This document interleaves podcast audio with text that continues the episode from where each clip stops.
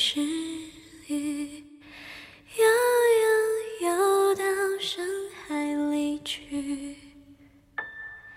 自由自在，水里深深呼吸。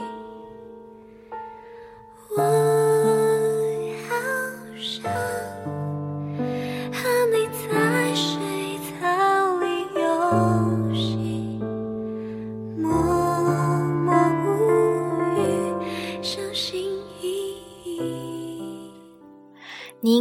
过很多丑小鸭变天鹅的故事，你身边也一定有几个因为高矮胖瘦的变化，或者是后天靠整形变成另一个人的例子。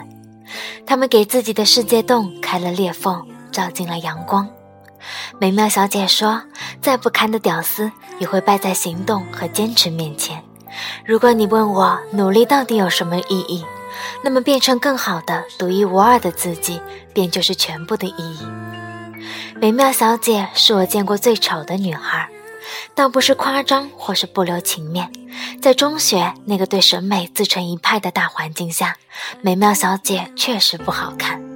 戴着牙套，每天都肿着一张脸，单眼皮也就算了，居然还给我下垂眼，皮肤比她邻桌整天打篮球的男生还要黑。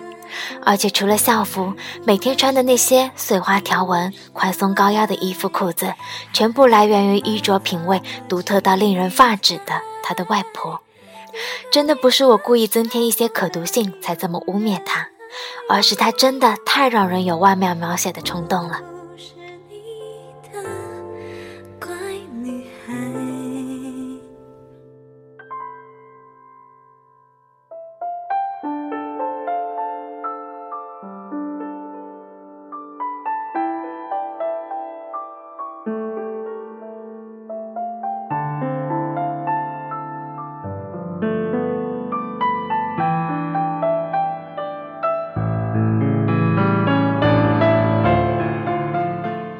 印象里，他的初中三年没有太好过，他成为同学嘲讽与挖苦的对象。他的作业本发下来，一定是有人故意踩了脚印。他身边也有朋友，还都是些漂亮女孩子，因为他们可以乐此不疲的在他身上找到优越感。但好在美妙小姐的性格很好，即使被怎么欺辱，她也从来不生气。一双事不关己的眼睛，好像灵魂早已超脱到九霄云外去了。谁停下来，海底埋藏了期待。如果你美妙小姐有个技能是画画，刚好本人不才，又是当时的宣传委员，于是把她招进我们的宣传组，每个月跟我一起画板报。不是出于对弱者的同情，或是在她身上找优越感，而是真正欣赏她的才华。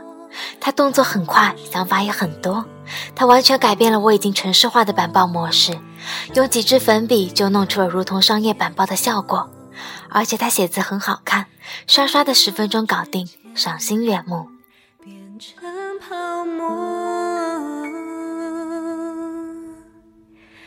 这是最后的结果。第一次靠板报拿了学校的一等奖，组织请我们吃了顿大餐。那晚还有其他年级的宣传小组，可能是拿了冠军的兴奋劲太旺盛，为了缓解尴尬，我几次都拿美妙小姐的外貌开涮。虽然整个晚上她都没有说几句话，我也没有注意到她的脸色，但我知道她一定不会生气的。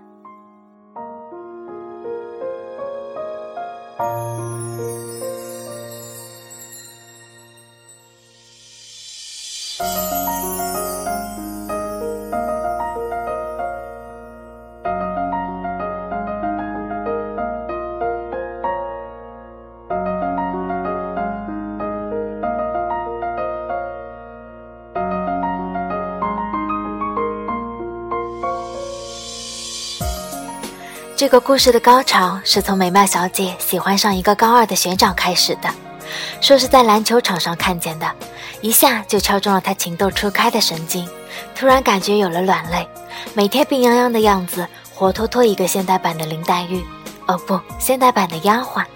因为对自己的外表没有信心，她连从他身边经过都不敢，每次只有借着下课去开水房打水的由头，悄悄路过他们班，远远的看一眼。他还会趁他们班上没人的时候，偷偷塞礼物到他的课桌里。放学跟踪他，送他回家，收集他球队每天的训练表，好第一时间去球场上看他打比赛。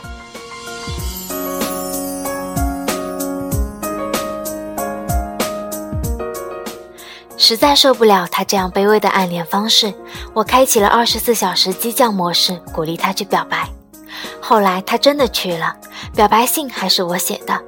他把那封信塞到他手里就跑开了，但结果其实谁都能料到。我记得那晚，我陪他翘掉了晚自习，买了一袋子的啤酒，坐在超市门口痛饮。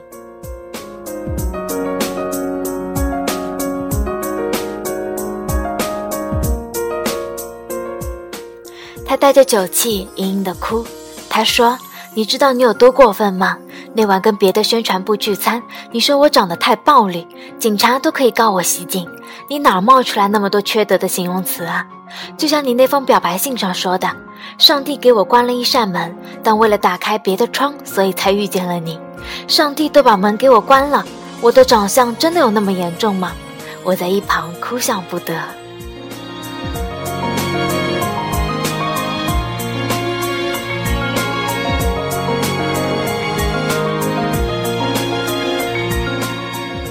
后来这个晚上成为了现在我俩每每回忆过去时最重要的线索。我招呼在餐厅门口找我的美妙小姐，一入座，她就把一个包装袋放在餐桌上，看样子我又有免费的精油拿了。大学毕业后，她跟几个客服妹子硬生生把一家精油淘宝店的销售数字在一个季度翻了五倍。于是牵头带团队在北京、天津开启了实体店，从一个小客服晋升成华北区的销售总监。这种不是一般人能干出的事儿，他用了三百六十五天就全数搞定了。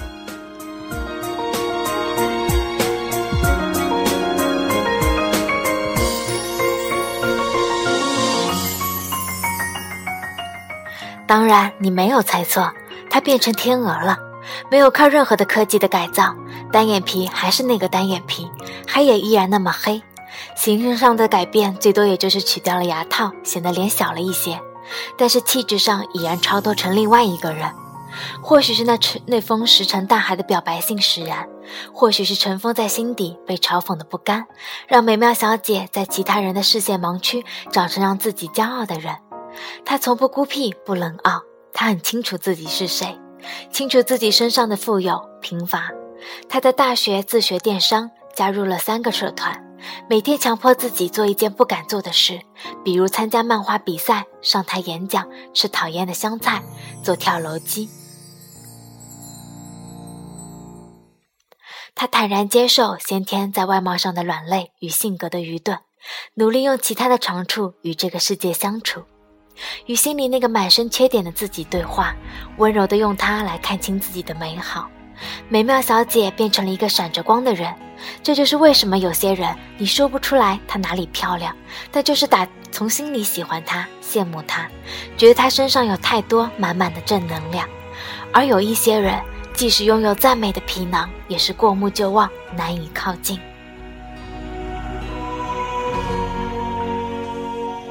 早知道你只是飞鸟，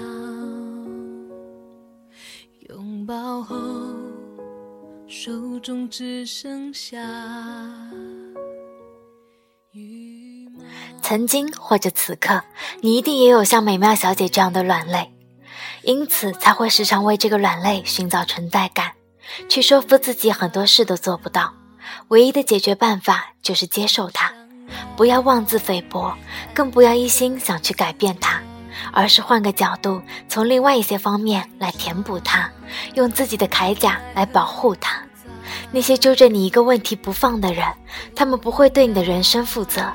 冷眼和嘲笑是他们的权利，你改变不了他们，只能管好你自己。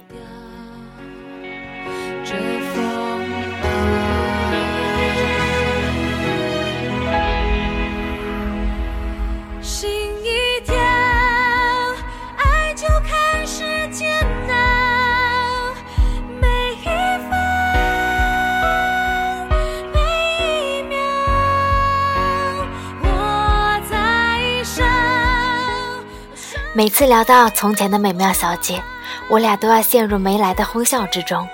看着她不顾形象大笑的样子，竟然觉得她比那些杂志上的女明星还要漂亮。经过时间的洗练，你会发现，真正的美不是精致的妆容，不是高挺的鼻梁和尖尖的下巴，不是一件得体的西装和昂贵的裙子，而是有了一个专属你个人的标志。它可能是身上的气味，说话时的眼神，它在宣告，在你的世界里，你是唯一的主角。